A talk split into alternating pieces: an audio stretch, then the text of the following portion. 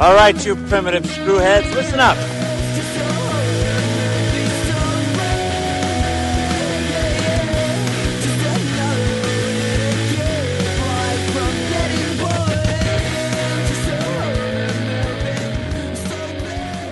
Spider-Man, Spider-Man does whatever a Spider-Man can. Hello and welcome to Primitive Screwheads Talk. Uh, movies at this part. No, we're trying something a little bit new. Where we're going to be talking a little, little bit of a quickie on more recent movies that have come out, and this isn't going to be a beat by beat plot summary, but it's going to be more of just general impressions and talking about movies, and we're going to see where this goes. So this is kind of your experimental episode, um, and we'll see what happens there. So I am Dan. And I'm Andrew. We are two friends who met over in South Korea teaching ESL, and we bonded over our love of horror movies And other movies for this. and other movies too. Yes, we want to we want to clarify that we're not some you know purist who only view horror movies as the most righteous form of media ever. No, we enjoy other movies too, and sometimes those movies are comic book movies. Shit. Andrew. Um, so there's this little known uh, company called Disney that has been releasing a whole bunch of Marvel movies over the past, you know, forever. And they're basically making a bajillion dollars over and over and over again. And the newest one is Spider Man Far From Home. It is 2019 superhero film. It is the sequel to Spider Man Homecoming, uh, starring Tom Holland, Samuel Jackson, and Jake Gyllenhaal along with a couple other supporting casts like Zendaya, Cobie Smulders, who is finally back in the MCU, uh, Jon Favreau, who is one of my favorite actors in the MCU, uh, director of the first Iron Man too. Love that. First guy. two, isn't it? Huh? Did you do the second one as well? Uh, I believe so. Yes. Yeah. Uh huh. I've loved him ever since Swinners. So Oh, Swingers. that's that. It was a good one. So yeah, uh, that is Spider-Man. So Andrew, general impressions of Spider-Man: Far From Home. Yeah, so I thought we'd yeah, I we'd just do our general impressions before we uh, hop before we do into spoilers because you know don't want to ruin Mm-hmm. Yeah. it for people. Um, but Yeah, actually, even yeah. before we go into that, uh, Dan, I thought like we could talk kind of talk about like what is your experience with the franchise? Like, what is your uh, what's your experience with Spider Man with uh, the first one? What do you think about those? Um, for the long time, longest time, Spider-Man has been probably one of my favorite superheroes, honestly. And I know it's the cliche thing to say, but I just Spy- superheroes never been about a power fantasy for me. I enjoyed superheroes where we can actually see their struggle and we can relate to them on a human level. And I feel that Spider-Man does that better than pretty much any other superhero. He is not someone who's got millions upon millions of dollars or is invulnerable to everything or has uh, these incredible techniques and powers to overcome his odds. No, he's just some scrawny little kid from Queens who gets bit by a spider and he still struggles. He still struggles to pay rent. He still struggles with his relationships. He still struggles with his aunts. And I always felt that extra dimension added on to him. I really, really liked a lot more in terms of his movies and what he's been in, um, the Sam Raimi movies, loved at the time. They still mostly hold up, but they're very much a product of one, that early 2000s time, and two, how Sam Raimi tends to film his stuff. Sam Raimi, everything he does is just coated with cheese. Um, although I really, really wish that Bruce Campbell slash Mysterio payoff would have happened later on. That would have been awesome. That would have been amazing. And speaking of that, the Amazing Spider-Man sequels by Sony, um, not that great. Not that great. I didn't like the first one. I like Andrew Garfield as Peter Parker. I liked when um, Emma Stone as Gwen Stacy. I thought she was good as that, but it very much felt like a retread and it really didn't offer anything new, especially the sequel, The Amazing Spider-Man 2 with Electro. Um, I thought the villain's motivation was extremely weak in that one. Oh, God, that was terrible. Yeah, it was it was not fun at all. I didn't like it. So when the Sony leaked emails happened, did you ever read those? The Sony leaked emails? The ones that are talking about Canning Garfield Um, because he didn't show up to of. that. Uh, he didn't show up to that event. that is one part of it right there. But did they ever hear about the fellow kids where one of the Sony executives was talking about how they could make Spider-Man relate to the younger millennial crowd a little bit more? No, I haven't heard about that. Oh, there was this one email that took place. Um, basically said, "Hey, so these kids they're really into EDM, so maybe we can include a scene in the Amazing Spider-Man 2 where like Spider-Man's doing a charity event where he like DJs an EDM event or something, and Oh, the what kids the are kind fuck? of bapping back and forth. And you know, Spider-Man he's really flexible, so I'm sure he can dance along to that really well. And there's another one that says, "Oh, and these uh, millennials too, they really like Snapchat, so maybe like." Spider-Man could have his own private Snapchat circle, and it would be so fresh to get them all in to be included in the private Snapchat circle. And that's what everyone wants. It's a very exclusive club, and if you're in, you're in. Yeah, these are actually emails written by like 50 year old executives that, again, hello, fellow kids, um, trying to relate to the younger millennials. But anyway, after North Korea hacked Sony and went through all of their emails and released them to the world, then Sony realized, hey, maybe we should strike some sort of deal with the MCU, with Disney, because they have pockets full of money. So the deal they struck with it, which I believe, quote me if I'm wrong on this one, um, all profits from any standalone Spider Man movies go to Sony. I believe so. However, Spider Man can't appear in any crossover film, such as Civil War or Endgame or Infinity War. I I Ah. think it was. I think the deal was three. They would. They, he would appear in three crossover movies, and then they would help direct three Spider-Man movies. Was kind of the trade. Yes. Mm-hmm. Yeah.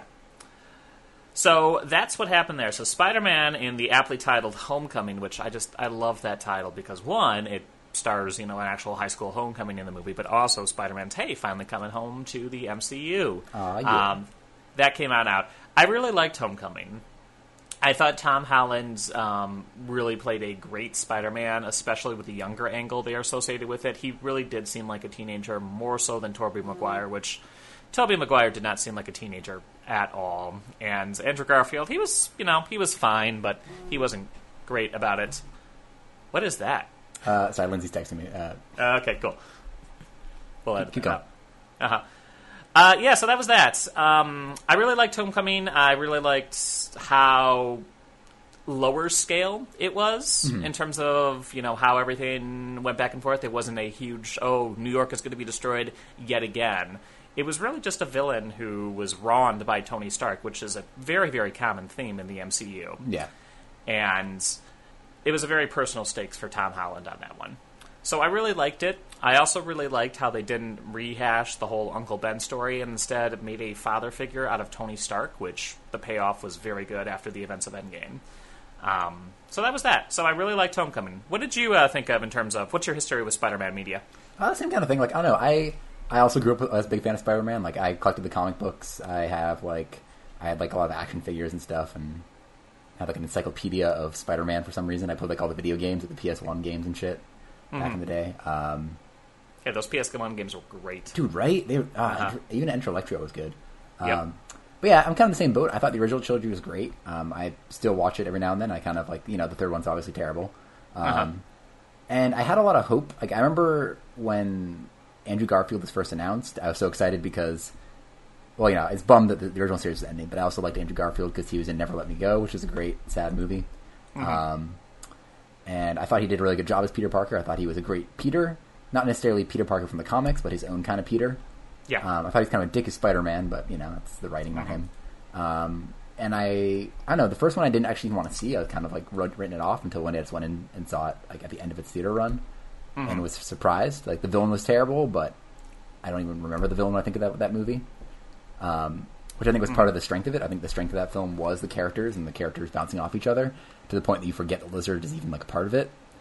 Meanwhile, the second film there are three villains, so like you can't forget that they're there, um, which is unfortunate because I think again the, the character stuff is good, but the villains are terrible.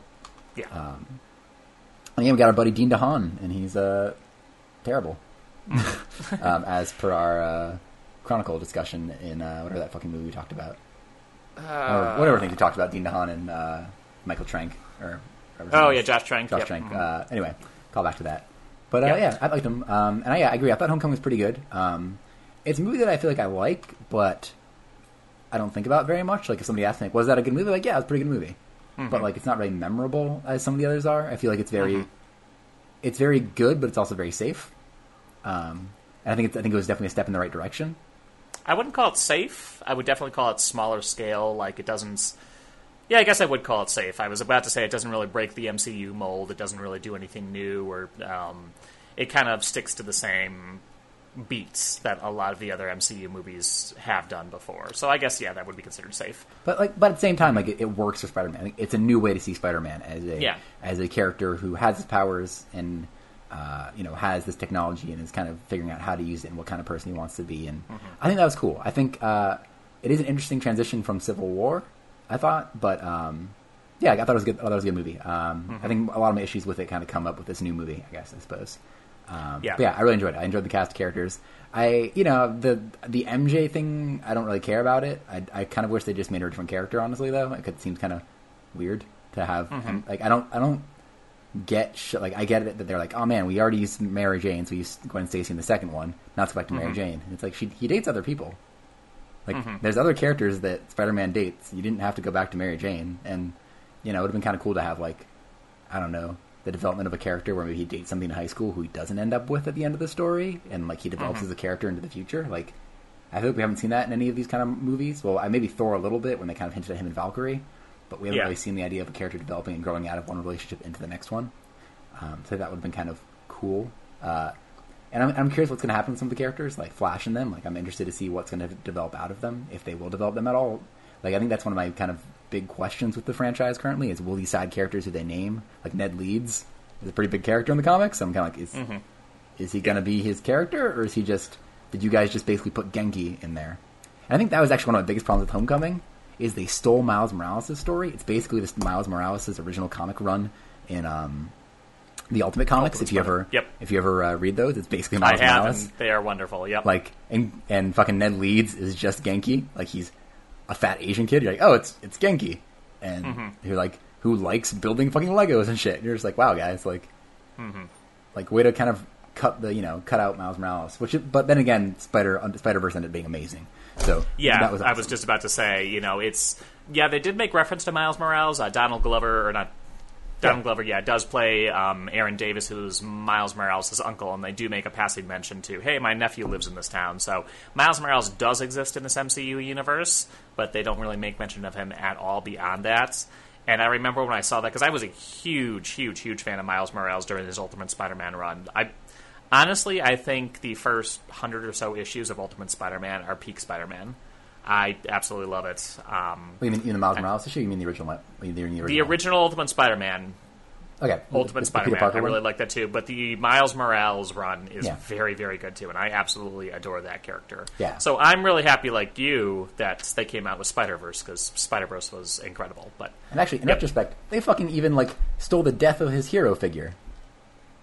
yeah, Like, damn it, you took everything. like, Jesus, fuck Sony, like, or like, and Marvel, like, way, way to like, way, way to just take that entire thing. Like, Jesus, I, Yep. didn't, I didn't realize that. That like, yeah, Iron Man is is his Peter Parker in this case.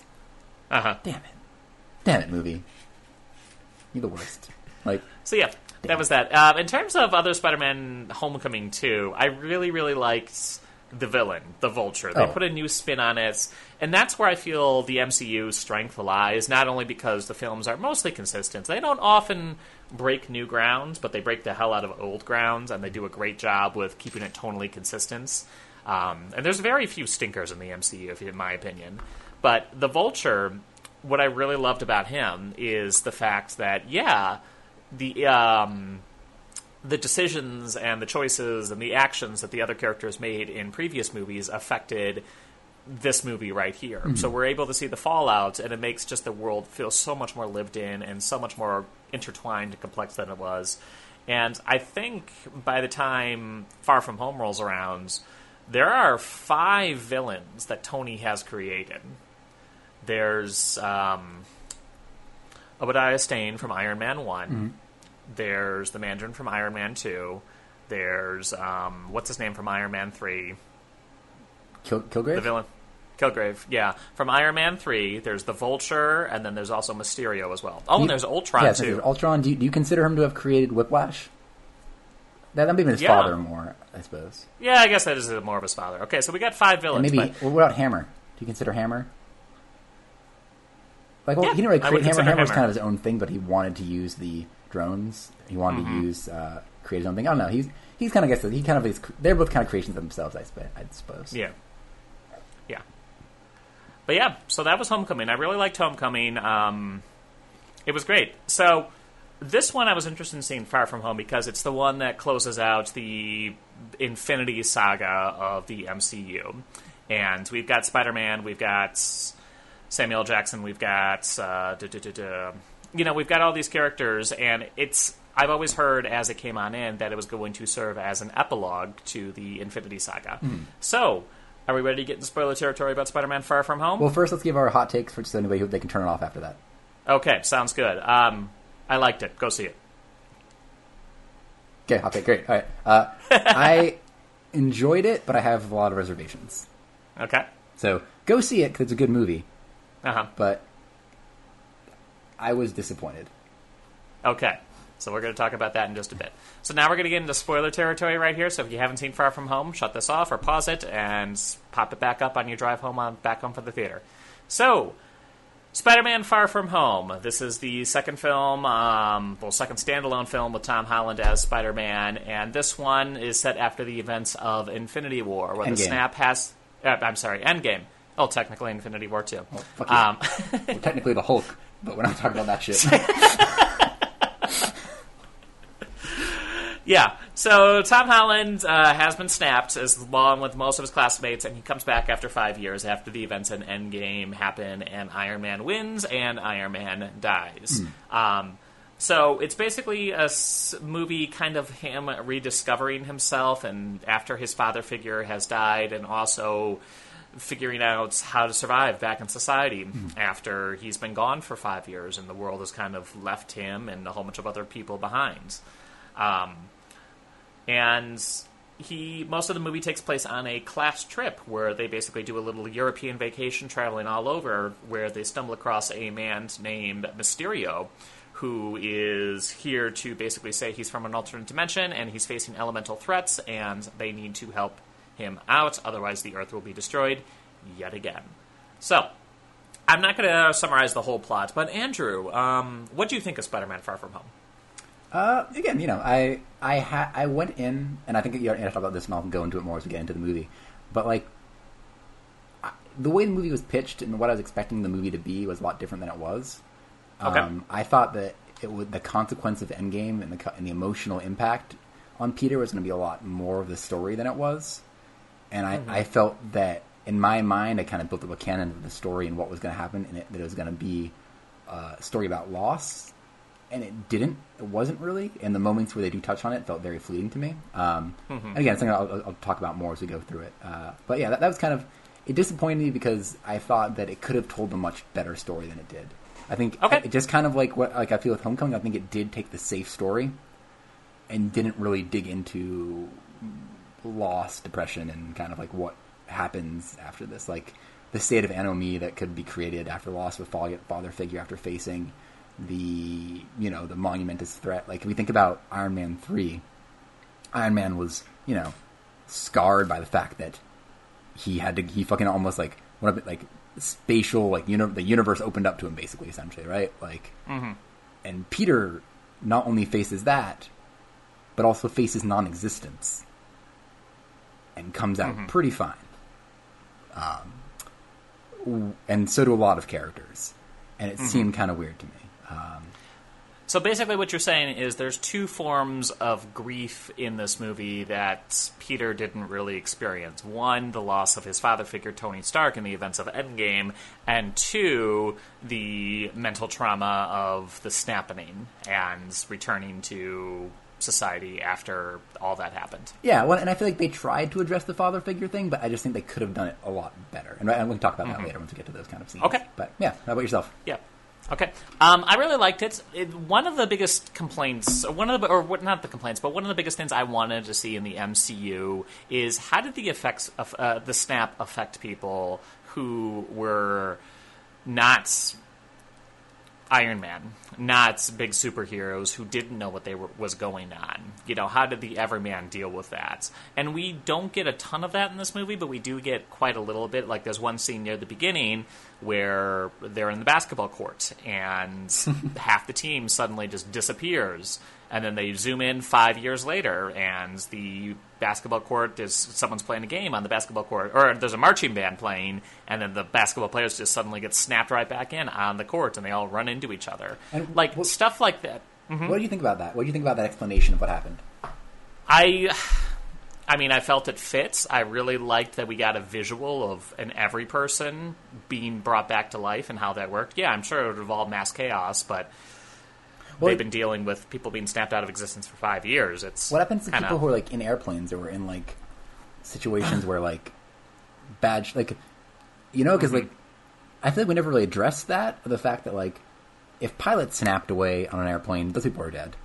If people, Oh, yeah. if people snapped away, like first off, people the people not those pilots are dead, and Yeah. the, the people who were snapped away while they're in the air, did they return to the air? Like I, I and I, I guess my own de- de- defense of that is maybe when the Hulk snapped, his idea was I want everybody to return to the way they were. Everybody returned back to where they were, but safe. So maybe like you know, Mm-hmm. Yeah. the pilots are on the ground.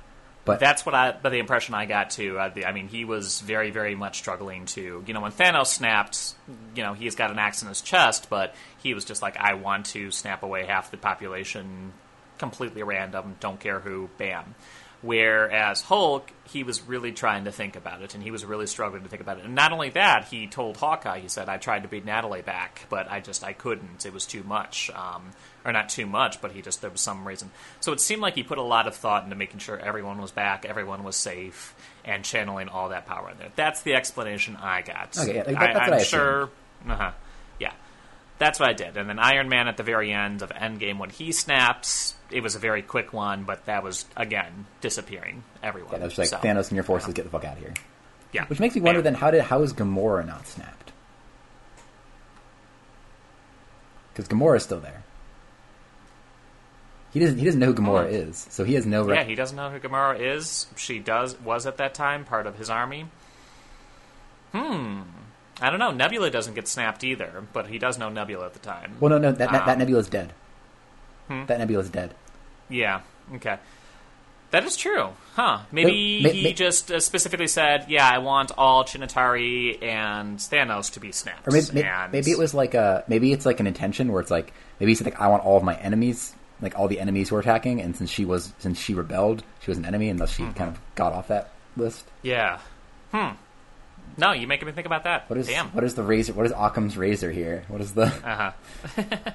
what is the cutoff point? What is the okay, good guy, bad guy? Yeah. yeah, and like are all. Chitauri bad? What if some of them are like you know like Finn in, in Uh-huh. uh, Star Wars and he's like I don't want to be here. this shit fucking sucks. Yeah. My entire race. Anyway, uh, yeah. So back to home or back to Far From Home. Uh, yeah, I, I thought the first couple moments, especially the the amazing tribute video Oh, was- to that was- Iron Man and beautiful. Vision. That was that was amazing with Whitney Houston and the low JPEG resolution photo of Vision. That's just grainy as hell. Oh, that was so perfect high school. Actually- I, I, I liked that. The- the- I liked that we finally were able to see a little bit of society and how it affected everyone. And what did you think of um? What do you think of the inclusion of Captain America in that? Is he in their universe? Is he dead? Is he just Yes. chilling out? Like, I or does the public just assumed think he's- he's dead? I, I assume the public just think he's dead. I assume the public, at that point, Captain America just says, "Yeah, I put in my time. I've saved the world numerous times. I'm out of this business. I'm done. I just want to live my life with Peggy." Which also Well, Peggy's dead. brings in hmm? Peggy's dead. Yeah, Peggy's dead by this point, but he's you know lived for that point. Also, that tells me too. Um, do you think Captain America, when he went back and at the end of Endgame to live with Peggy, he like warned her about all the shit that was going to happen, like about the Korean War and Vietnam and all that, the Cold War? That's like that's a, that's a huge question. Like I don't know. Uh-huh. They- a lot of people say that like it's character assassination either way. Mm-hmm. Um, but because you know, a lot of people are like, well, either like he lets the world happen, um, which would be you know the the the kind of bystander thing, or he doesn't, which people say Captain America wouldn't have happened, and like I don't know. I feel like to him at some in some, I feel like to him in the character he's been, part of his hero's journey was realizing that he could stop. And so I hope he didn't, just for him. Mm-hmm. I hope I'm hoping like I know it's kind of a shitty thing to do, but I hope that like one he you know he's been fighting for since you know the fucking World War II. Like I feel like his character arc is him accepting the fact that he can have a life and enjoy it.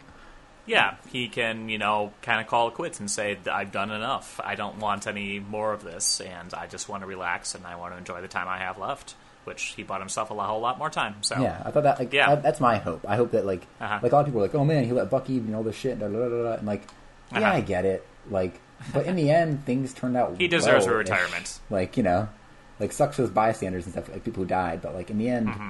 you know, he as far as he's concerned, the world is safe. yep.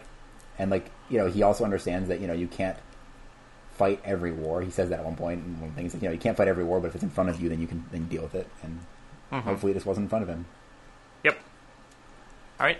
Uh, but back to Spider Man, though. Um, so we got that. So where do we want to go from here? Do we want to talk about how. Um, let's talk about Spider Man's character Okay. at this point and kind of how he develops into this part right here. So, once again, Spider Man's experiencing two points of grief in this film. He's experiencing, one, the fact that all of his classmates basically got snapped away and they came on back, so now he's got to repeat high school all over again, or that very least that year. Yeah. And two, dealing with the fact that he was brought back and then he immediately fought. He immediately saw his father figure died, and now he has to deal with it.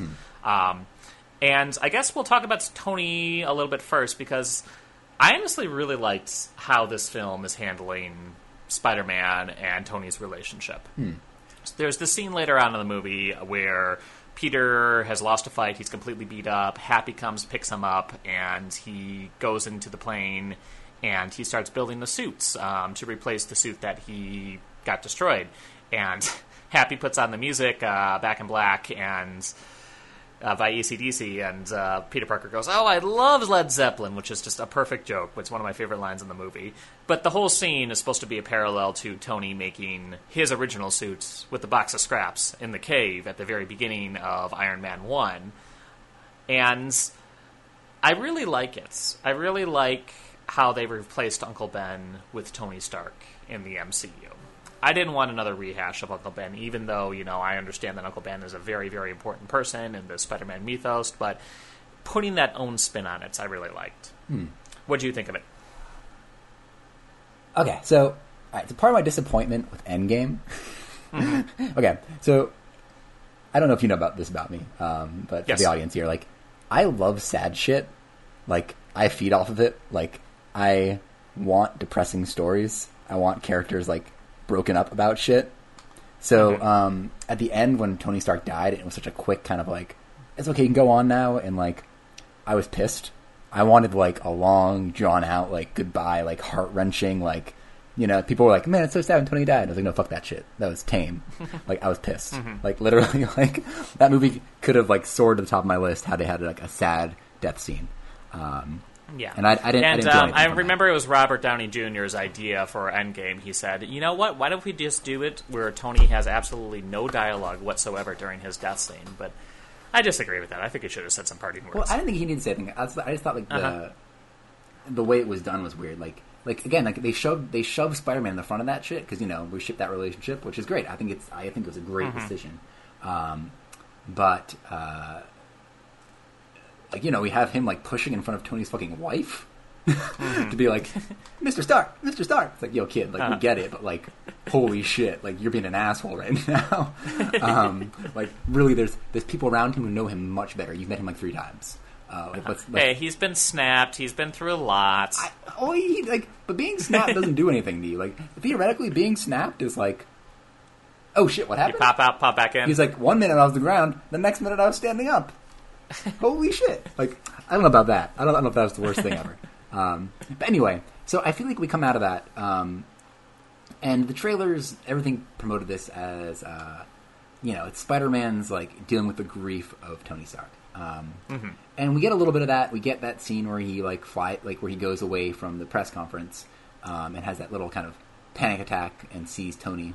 Um, and it it's weird because it's a movie, but it felt like it was telling me a lot that Peter is hurt by Tony and not showing me Like when it shows me, it's very explicit, and it's these powerful images which they showed in the trailers, which again is I'm just like, you guys baited me because like there's people asking him like, hey, uh, what's it like being the new Tony Stark? And it's like, why the fuck would you assume he's going to be the new Tony Stark? Who would, who would think that?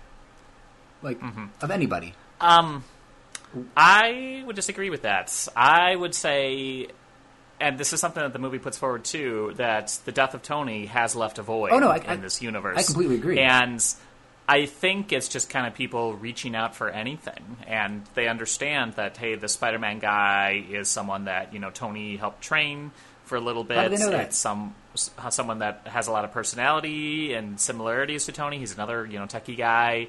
Um, and I'm assuming Spider-Man has been going through like a little bit of promo tours back and forth. I mean, he, he does at the beginning of this movie when he's working for charity. Oh yeah, but, that, So, but that's like a he he's just there for the promo of it. But like, I don't know. I feel like the Tony the the Iron Man void. I think is a great thing to explore.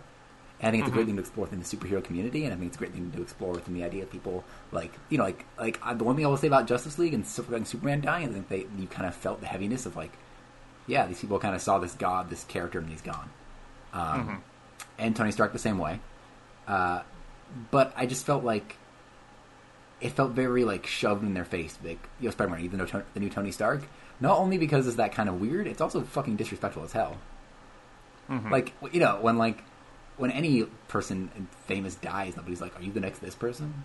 Like, what, Yeah. an, what an asshole move to do. Like, it, it felt like the story was trying to shove that in our face to make it an issue, which I would have rather had them just progress through. Like, like Yeah. have somebody mention Tony or have something with Tony and have Spider-Man kind of shy away from it.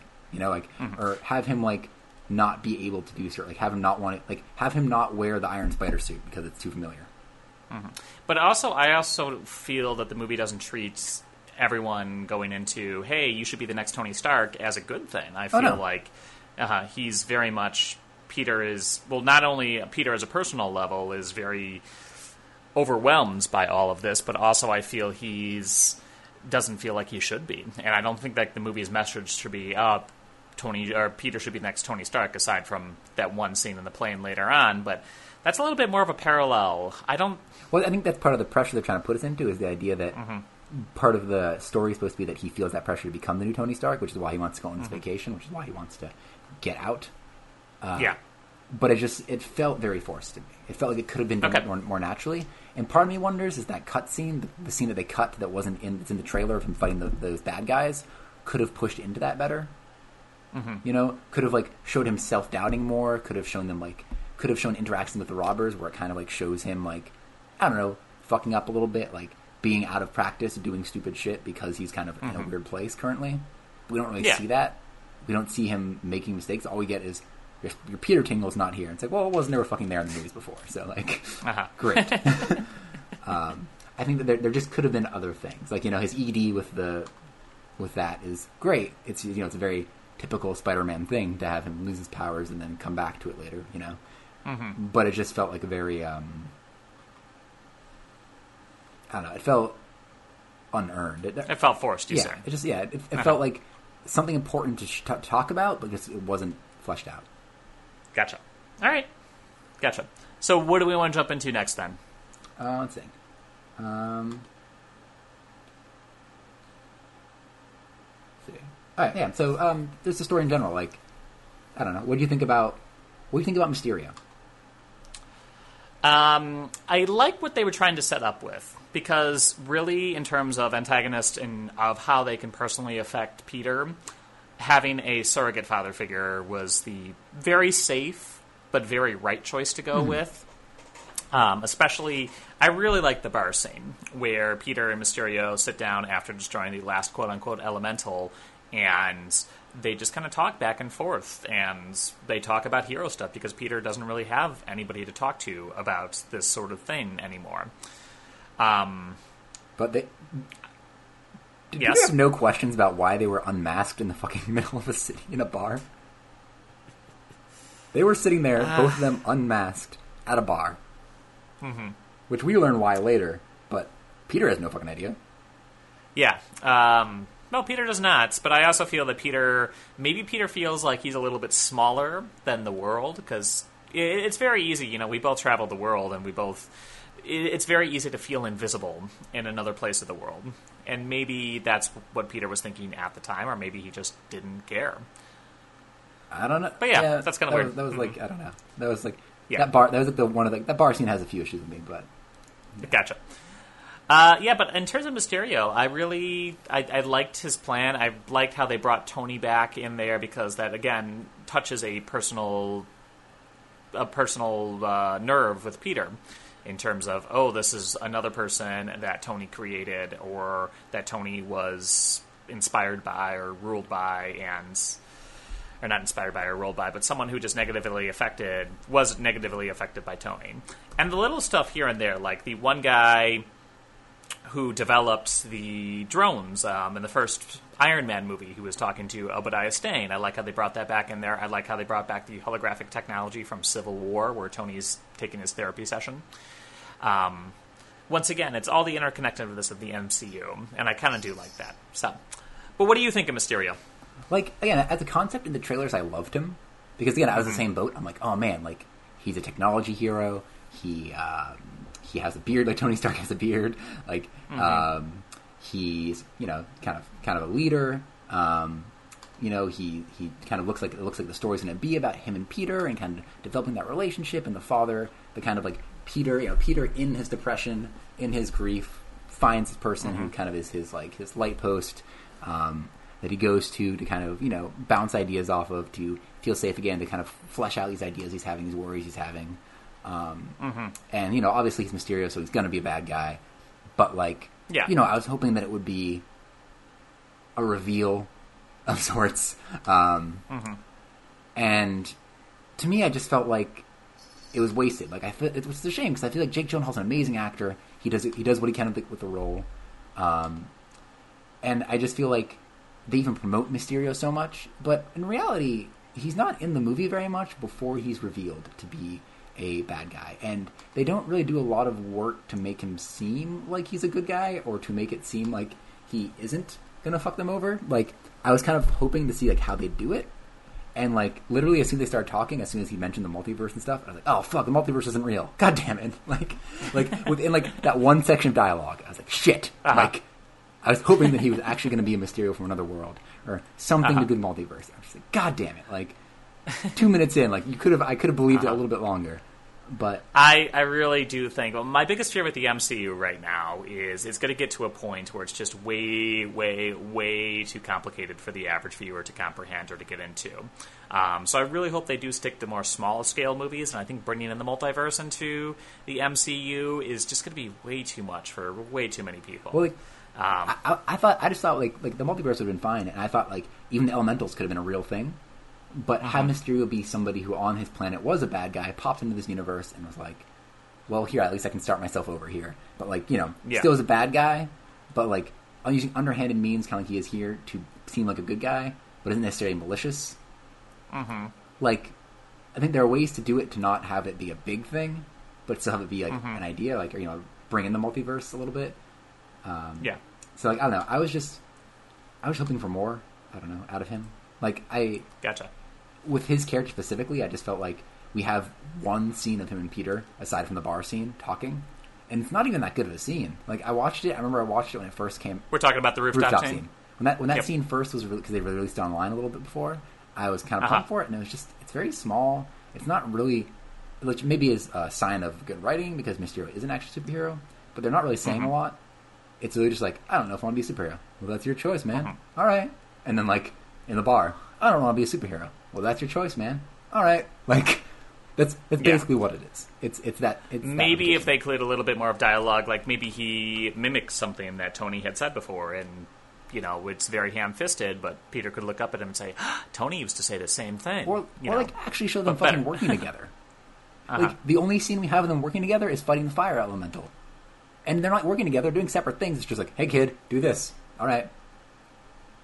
Like nothing Mm-hmm. in that scene gives us any like because like what I wanted is I wanted hero worship from Peter. I wanted Peter to be desperate, show the desperation of him latching onto this character, and show that relationship being something that is like, you know, very important to Peter Gotcha. Like, and I don't think we got that. I don't think we got any anything to make that relationship seem first like worthy of a, a betrayal, as one might say, or to make it worthy for him to give Edith to him.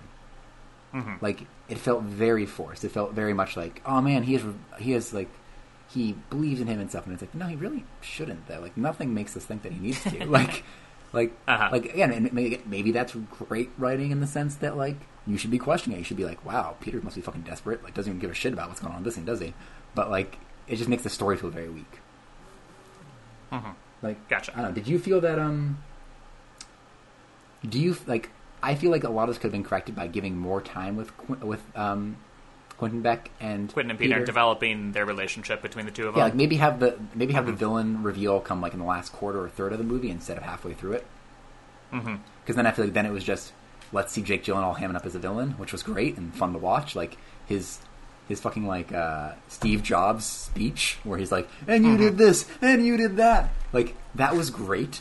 Like it would have made a little bit more sense had he been come some kind of CEO and not a guy who developed Barf and then got pissed off that he named it Barf. Essentially, um, and that is a little bit of a weak motivation um, in terms of the hating Pete, Tony because all we really hear is he developed. He said that he developed Barf and he named it Barf, and I was pissed, and he was like, "Fuck you, get out of here!" Like that. That's Oh, I think it was more than that. I think it was the fact that Tony didn't really proceed with the technology. He decided, well, yeah, this is a cool technology, but we're not going to utilize it for anything except for my one therapy session right But there. that's all we got. so then came Civil Uh-huh. War and then Infinity War. You know, they don't have enough time.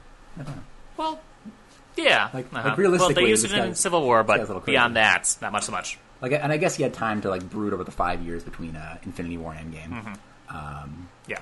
but yeah, I just felt like I felt like had that been pushed back and had Evil Jake not been there as long, and they Mm-hmm. like I think I told you this earlier. Like I would have really much preferred some bargaining. Like uh, I think, well, I guess we can talk about that later. But like, I I would have just preferred more of a relationship between the two of them, or at least more of a presence where we see Peter grieving over Tony Stark to then make that dependence more reasonable.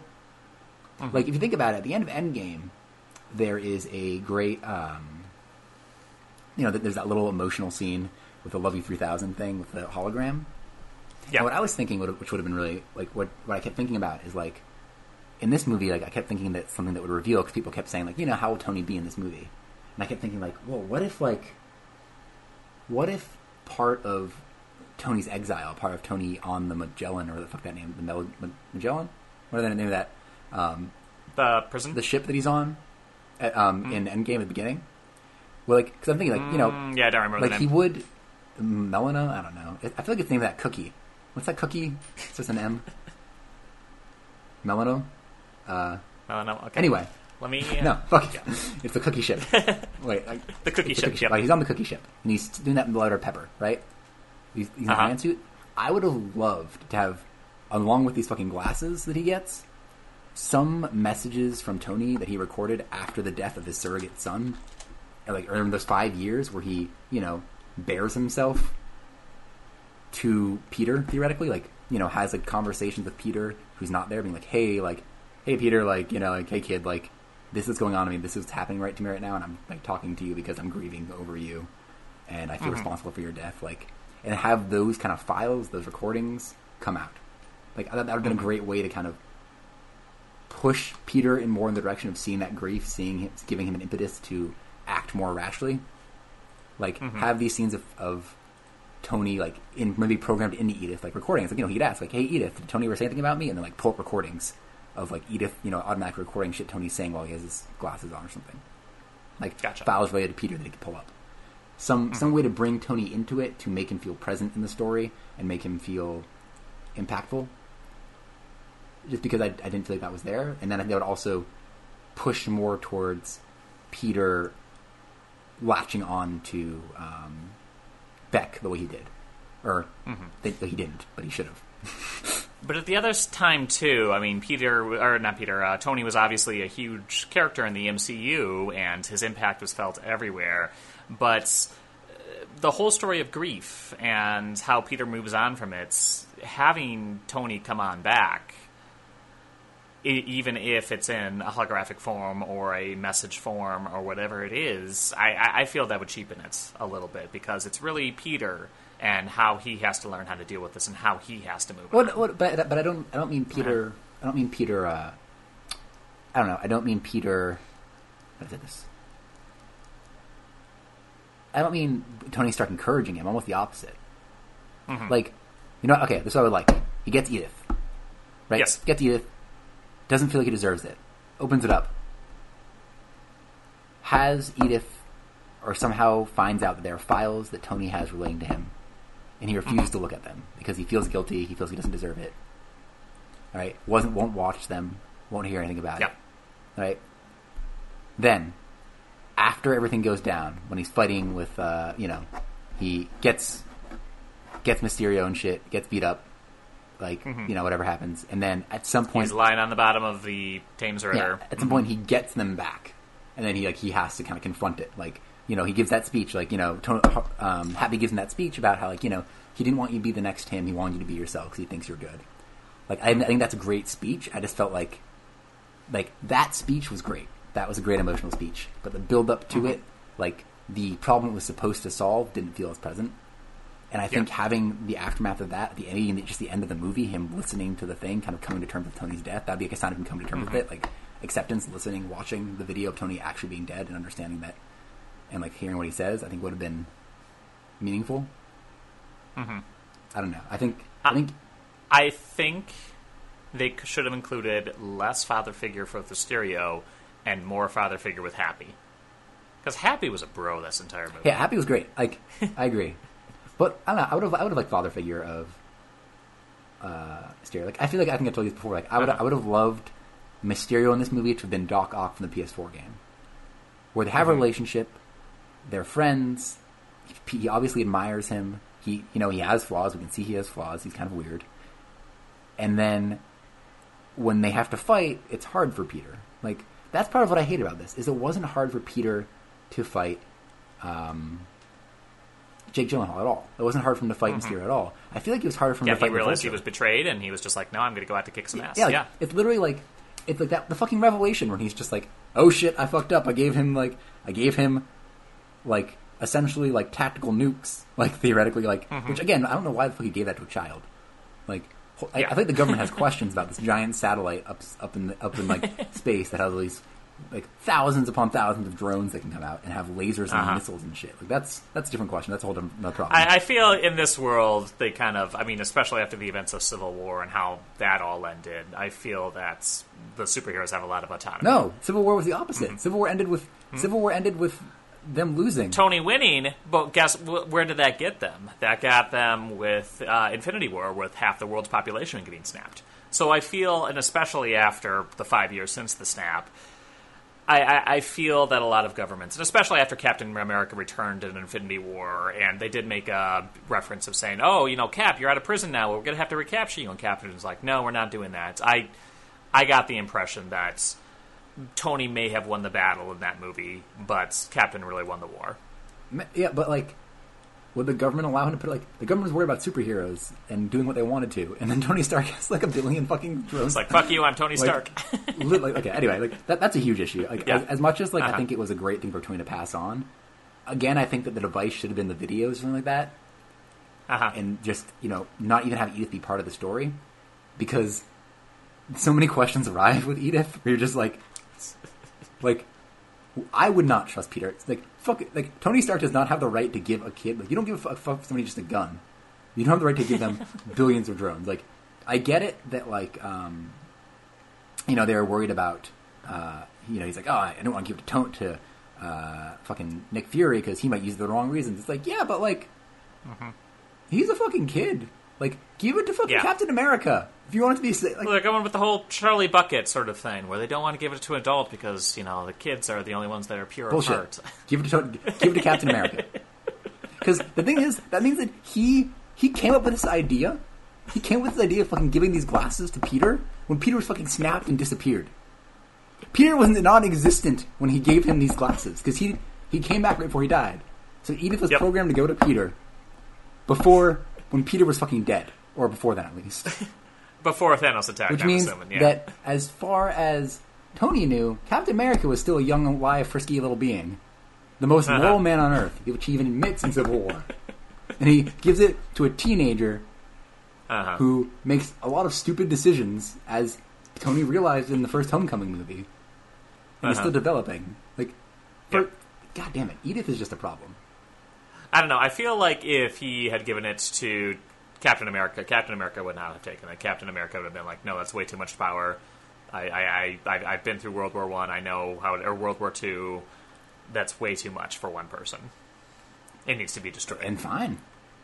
uh-huh. Like, Yeah. but do you think Peter would use it? Do you think Peter would, would, would make the, the make the call to nuke or like send drones after people? Uh-huh. Like, like it doesn't match Peter's character at all. Like, fucking give it to Bucky. Bucky, there we go. Bucky is the Bucky Uh-huh. the man. Give it to Bucky. Bucky is fine killing people. Tony knows. there we go. Or like fucking Falcon or War Machine. It to- Uh-huh. War Machine is a general in the army. War Machine is the best person to give this to. Like, what the fuck? Any, okay. Anyway, anyway, Uh-huh. what, what are we Gotcha. talking about? Anyway, oh, yeah. I don't know, man. I think. Uh, any closing thoughts on Far From Home? make Mysterio a better father figure. Make it sad when he has to fight him and kill him, and you would have had a better movie. What about that end credit scene, though? That end credit scene was amazing. That was the best. I, I loved that- both of the end credit scene. I it's it's I'm really excited to see where they're going to shake up Peter's character because again, that whole part that he's not respected is a huge, huge part of Spider-Man's character. So I'm glad that they're finally putting that back in. But I'm curious though, like, what do you think's going to happen with that? Like, I what's don't the know. outcome of this? I honestly don't. I honestly don't. I, I have a feeling that after the events of Endgame, superheroes are just going to be splintered all over the place. There's not going to be one huge. Oh, these are. I, I I'm kind of expecting a Ghostbusters too, where yeah, these superheroes did save the world at one point, but now there's they're all over the place. Some are good, some are kind of dicks, some are back and forth, and I could easily see a society where Peter is just completely disrespected and unappreciated, even though he tries. To oh no, I, I mean the fact that people know who he is. Oh yeah. What- What's to happen that? Um, Because like that happened in the comics. He reveals himself in Civil War, but then that one Mm-hmm. Yeah. more day comic happened, and Mephisto like undid all that shit. Oh yeah, and everyone loved that, right? That's great. Yeah, I remember it was like on the top ten list of everyone. Oh man, sorry, I can't be sarcastic anymore. It's gonna kill me. Um, yeah, it's okay. So let's think about right now. Who wants Peter dead? Uh, Vulture is in Vulture prison. doesn't want Peter dead though. Vulture doesn't want. Doesn't want Peter dead. Um, Yep. Scorpion does. Scorpion does. Um, Because there really haven't been too many Spidey villains in the MCU. well, no, just but yet. anybody who wants to hurt Tony or wants to, like, you know, all of Tony's villains, theoretically, Mm-hmm. if if we're to believe that he's the next Tony Stark and everyone knows that shit, like, he's the next target. Like, Mm-hmm. any, like, just like Aunt May and all them, like, oh shit, maybe they'll kill off Mary Jane. Damn, yeah, like, Ooh, and go with one of these other love interests. Finally, like, again, like, I think Zendaya does a great job. I actually really like the relationship. I just, I just, Oh, hate, yeah, I loved hate her the character in this they, one. they depend on Mary Jane as as a crux. Like, Yeah, I hate that. No, that's one thing I want to touch on too. Is just I really liked MJ's character in this movie. Um, the first one, it was she was kind of like an Ally Sheedy in Breakfast Club, Yeah. and I wasn't a huge fan of her character. Like I like the actress; I've known the actress for a while. She's great, but. I, I didn't like her character too much in Homecoming, but this one, she's a lot more vulnerable. She's a lot more less sure-footed in her crush on Peter and everything that's been going on between those two. And I felt like it brought an extra dimension to the character that I really appreciated. I agree. I, I thought that they made her a little bit less of like a caricature. I think in the first one she was very much a one note character. Um, Yeah. she like she was And a this fun one she's a little more rounded. but She was one note. Um, Yep. But yeah, like I, like I don't know, like if they're gonna like threaten like the lives of them, like if like what's gonna happen with with them knowing that Peter Parker is Spider Man. And do people Mm-hmm. care? Like, like I guess now, I guess this movie made Spider Man a bigger person, but in the past, I don't think people have really cared. Yeah, and that's the other thing too, was there are bigger, you know, when the Spider-Man films, uh, you know, Sam Raimi, Amazing Spider-Man, Spider-Man's the only superhero. Whereas in the MCU, there are bigger targets for these villains to hit. So maybe he'll fall by the wayside. I'm sure. I mean, obviously, it's going to have some sort of repercussions for him, but maybe it's not going to be as big as deal. You know what I'm secretly hoping for? Love Yes. Tom Holland, love it. But you know, the last time Peter Parker's identity was revealed in the Ultimate Comics, like eight superheroes, villains showed up at his house and beat the shit out of him and killed him. And Yep. you know, it would be great. Miles came out. Oh yeah, like wouldn't that be sick? Mm-hmm. Have have Tom would be. Holland go down by getting the shit beaten out of him. Like, but like you know, they haven't introduced Norman Osborn or any of these big villains yet, so they're probably not going to happen. Yeah. But holy crap, would that be amazing? yeah. Holy crap! That would be a huge subversion, and that would be extremely Because surprising. it's the, it's But the yeah. last picture in the in the Sony three picture deal. Uh-huh. you know? that is true, Uh, and we're not sure what's going on there. Maybe they're still figuring that out, but uh, including Miles in there somehow, that would be amazing too. Like, and do you think um, Mysterio's dead? Um, no, I don't believe so. I believe he is a trickster, and I believe his death scene really didn't quite convince me, a hundred percent. Um, I, I- I think it's one of those where the producers or the writers wrote it intentionally so it could go either way, depending on where they want to take this. Because like I figure the only other thing I can think that they're setting up is what they've been trying to set up forever with Sony, which is the Sinister Six, and revealing Peter's Yeah. identity is definitely a way to do that. Mm-hmm. Um, so I think that by doing that, they could then have Mysterio, Vulture, um, Shocker. Rhino, Shocker. because we've seen Shocker, we've seen Mysterio, we've seen Mm-hmm. Vulture, we've seen Shocker, we've seen um, the Tinkerer, we've seen. You know, they, they could bring Doc Ock into it. Um, Mm-hmm. uh, so I, you know, I think they, they could that could be where we're going with this. Mm-hmm. Um, so maybe that will be the the plan. Like I don't know. Like, do you think that um, Could you think be. they're gonna, they're gonna bring in um, Otto? Not Otto, sorry. Uh, well, Otto maybe in the future. Uh, not Octavius, Octavia. I'm, th- I'm actually thinking uh, Green Goblin. Green Goblin. I mean, eventually, yes. I really hope they don't, though, because, like, yeah, he is the quintessential Spider-Man villain, and he everyone loves him. But I feel he's been done.